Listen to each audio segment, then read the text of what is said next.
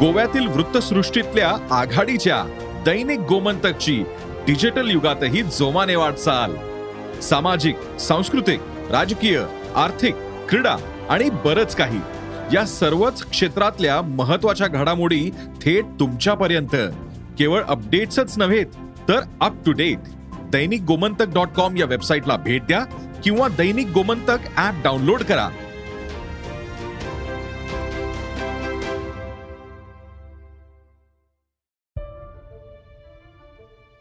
नमस्कार मी भूषण करंदीकर.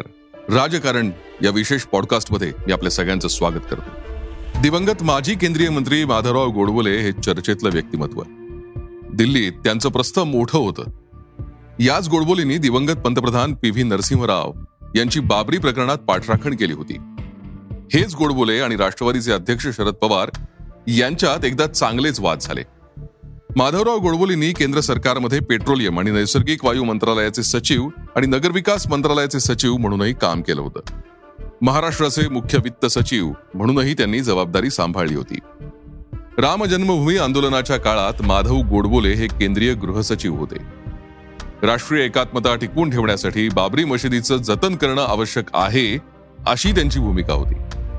याबाबत गोडबोले यांनी तत्कालीन पंतप्रधान पी व्ही नरसिंहराव यांच्याकडे आग्रह धरला होता.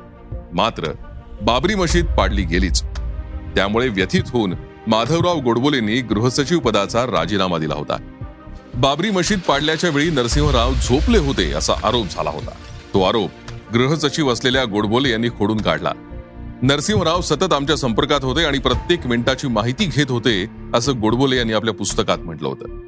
हेच गोडबोले आणि शरद पवारांमध्ये वादाचा प्रसंग आला तो एनरॉल प्रकल्पामुळे. अधूनमधून विजेच्या भारनियमनाची चर्चा होतच असते. तशीच ती दोन हजार तीन मध्येही सुरू होती. भारनियमनात महाराष्ट्र होरपळून निघत होता. त्याचवेळी राष्ट्रवादी काँग्रेसचे अध्यक्ष शरद पवार यांनी एका दैनिकाला मुलाखत दिली. गोडबोले यांच्या अध्यक्षतेखाली नेमलेल्या समितीनं महाराष्ट्रात नव्या ऊर्जा प्रकल्पांची गरज नाही अशी शिफारस काही वर्षांपूर्वी केली होती. हा अहवाल राज्य सरकारनं स्वीकारला आणि नवीन ऊर्जा प्रकल्प उभारले नाहीत. त्यामुळे राज्यात विजेची टंचाई निर्माण झाली असं पवारांनी त्या पत्रकार परिषदेत सांगितलं होतं. आणि नेमका याच विधानावरून पवार आणि गोडबोले यांच्यात वाद सुरू झाला. या मुलाखतीनंतर गोडबोले यांनी पवार यांचे आरोप फेटाळून लावणारी पत्रकार परिषद पुण्यातल्या पत्रकार संघात घेतली होती. या परिषदेत गोडबोले यांनी पवारांचे आरोप फेटाळले होते. आपली शिफारस एनरॉन प्रकल्पासंदर्भात होती त्यामुळे नवीन प्रकल्प उभारण्यास माझ्या अहवालामुळे अडचण नव्हती अशी बाजू त्यांनी मांडली. हे इतक्यावरच थांबलं नाही. याच पत्रकार परिषदेत माधवराव गोडबोलेंनी एक विधान केलं होतं. पवारांनी आपला अहवाल वाचलेलाच नाही असा गंभीर आरोप त्यांनी त्यावेळी केला. दोन्ही बाजूंनी हा वाद आठवडाभर चालला होता. त्यानंतर पवारांनी पुण्यात पत्रकार परिषद घेतली. परिषदेचा रोख राज्यातील भारनियमनावरच होता. पहिले एक दोन प्रश्न झाल्यानंतर आपल्या समितीचा अहवाल वाचलाच नसल्याचा गोडबोले यांचा आरोप आहे असा प्रश्न पवारांना विचारण्यात आला. त्याविषयी शेवटी बोलू असं म्हणत पवारांनी इतर प्रश्न घेतले. पत्रकार परिषद संपायला आली. पुन्हा एकदा तोच प्रश्न पवारांना विचारण्यात आला. त्यावर गोडबोले खरंच असं म्हणालेत का अशी विचारणा त्यांनी केली. पत्रकारांनी हो असं सांगितल्यावर पवारांनी अत्यंत आक्रमकपणे या प्रश्नाला उत्तर दिलं.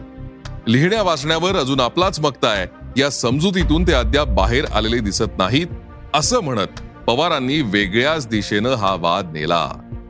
पवारांचा हा रोख आता सर्वांच्याच लक्षात आला. पवारांच्या या आरोपांनंतर गोडबोले चांगलेच व्यथित झाले. या विषयावर आपण आता प्रत्युत्तर देणार नसल्याचं सांगत आपल्या बाजूनं वाद संपल्याचं त्यांनी पत्रक काढून जाहीर केलं. हा वाद शमला. पवारही हा वाद विसरले. याच वर्षीच्या एप्रिल महिन्यात माधवराव गोडबोलेंचं पुण्यात निधन झालं. त्यावर पवारांनी खूप छान शब्दात त्यांना श्रद्धांजली वाहिली होती.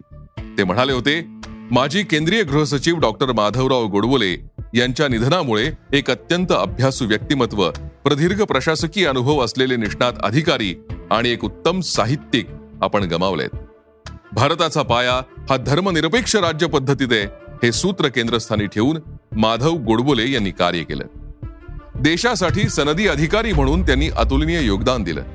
राज्यात आणि केंद्रात विविध पदांवर आपल्या कार्यकुशलतेचा ठसा उमटवला.